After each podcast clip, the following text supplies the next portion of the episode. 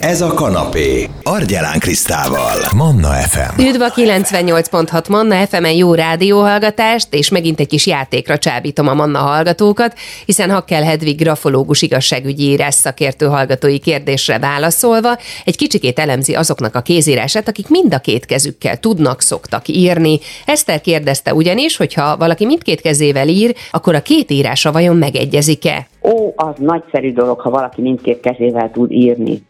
Úgy vélem, amennyiben ez a tudás az öné, különlegesnek érezheti magát, hiszen igen kevesen vannak, akik mindkét kezüket közel egyformán tudják használni az íráshoz. Mondjuk jó lett volna tudni, hogy eredendően melyik a domináns keze, de ez itt most mellékes szempont lett. Egészen addig, amíg viszonylag keveset tudtunk a balkezesek világáról, nem úgy, mint ma, a szép kézre, vagyis a jobb kézre való írásra átoktatás általános jelenség volt az oktatásban, az általános ö, alsó tagozatú osztályaiban. E jelenség kapcsán figyelhették meg a későbbiekben az írással foglalkozó szakemberek ugyanazon személyek jobb, illetve bal kézzel írt írásai közötti különbségeket, valamint a nem domináns kézzel történő írásban tükröződő eltéréseket. Bármely kezével tanult is meg ön írni az általános iskolában, domináns kezessége vélhetően tudattalanul is nyomot hagy írásában. Mit kell érteni ezen? Ez alatt azt kell érteni, hogy a domináns kezével készített kézírása a másiknál gördülékenyebb, oldottabb kivitelezést, illetve mozgáskoordinációt mutat. Vagyis a két külön kezével készített kézírása között minden bizonyal vannak az avatott szemnek, de akár a laikusoknak is egyértelműen felfedezhető eltérései, tehát az így készített kézírásai biztosan nem fognak megegyezni egymással teljesen. Az egyik, a domináns kezével készített kézírása formai megjelenés és mozgáskoordináció szempontjából harmonikusabb képet fog mutatni, mint a másik, nem domináns kezével írt kézírása. És hogy az eltérések mértéke mennyire lesz szembetűnő a két kézírás között, az attól függően mutatkozhat meg, hogy mióta, továbbá milyen gyakorisággal ír a nem domináns kezével is. Bár az írómozgása minden bizonyal stabil, kialakult mechanizmusok révén jön létre, az információk átkapcsolódása az agyféltekékben visszatükröződik a nem domináns kézzel készített kézírásában is. Akkor is, ha mindkét kezével és rendszeresen gyakorolja a írást. A korábban említett eltérések miben érhetők tetten? Azt ugye mondtad, hogy stabil és kialakult mechanizmusok révén valósul meg az írás, és visszatükröződik azért az információk átkapcsolása az agyféltekében a nem domináns kézzel készített kézírásban is. Az említett eltérések főként apróbb jelekben tükröződhetnek, írjon akár bal vagy jobb kézzel, és legyen bármilyen hasonló ránézése a két kézírása.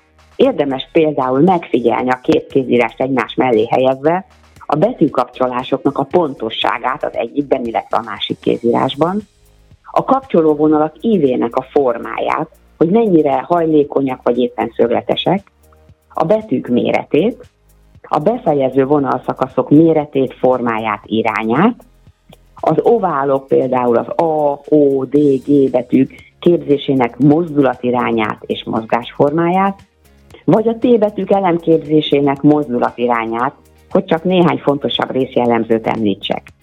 Ezek között biztosan lesznek apró eltérések, amelyek csak az egyik vagy csak a másik írásra lesznek érvényesek.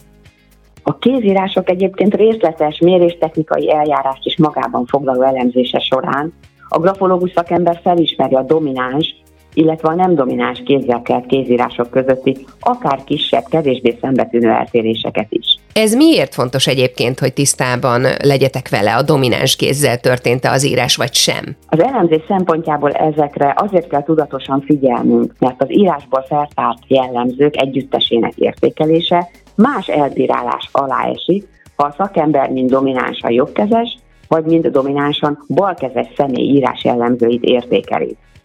Ez utóbbi esetben ugyanis nem minden jellemző bír információtartalommal, főként ha azok például a természetes íróeszköztartásból adódóan jöttek létre. Többek között ezért is szoktunk rákérdezni az elemzések során az adatlapon az íráshoz használt kézre és az esetleges átszoktatásra a mintát adó személyeknél.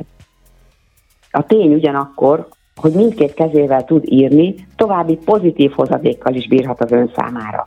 Ha egyéb tevékenységeknél is felváltva és közel azonos ügyességgel használja mind a két kezét, akkor ön valószínűleg az úgynevezett ambidexterek kétkezesek csoportjába tartozónak is valhatja magát. Mi jellemzi amúgy az ambidextereket? Náluk mindkét félteke közel azonos aktivitással működik, és általában jó memóriával, logikai készséggel rendelkeznek.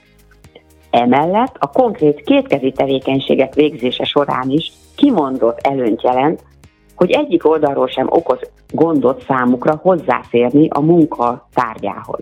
Nagyon szépen köszönöm, Hakkel Hedvig, grafológus igazságügyi írás szakértő volt a vendégem ebben a fél órában, és Eszter kérdését válaszoltuk meg. Az, hogy valaki mind a két kezével tud írni, az egyáltalán nem azt jelenti, hogy a két írása megegyezik.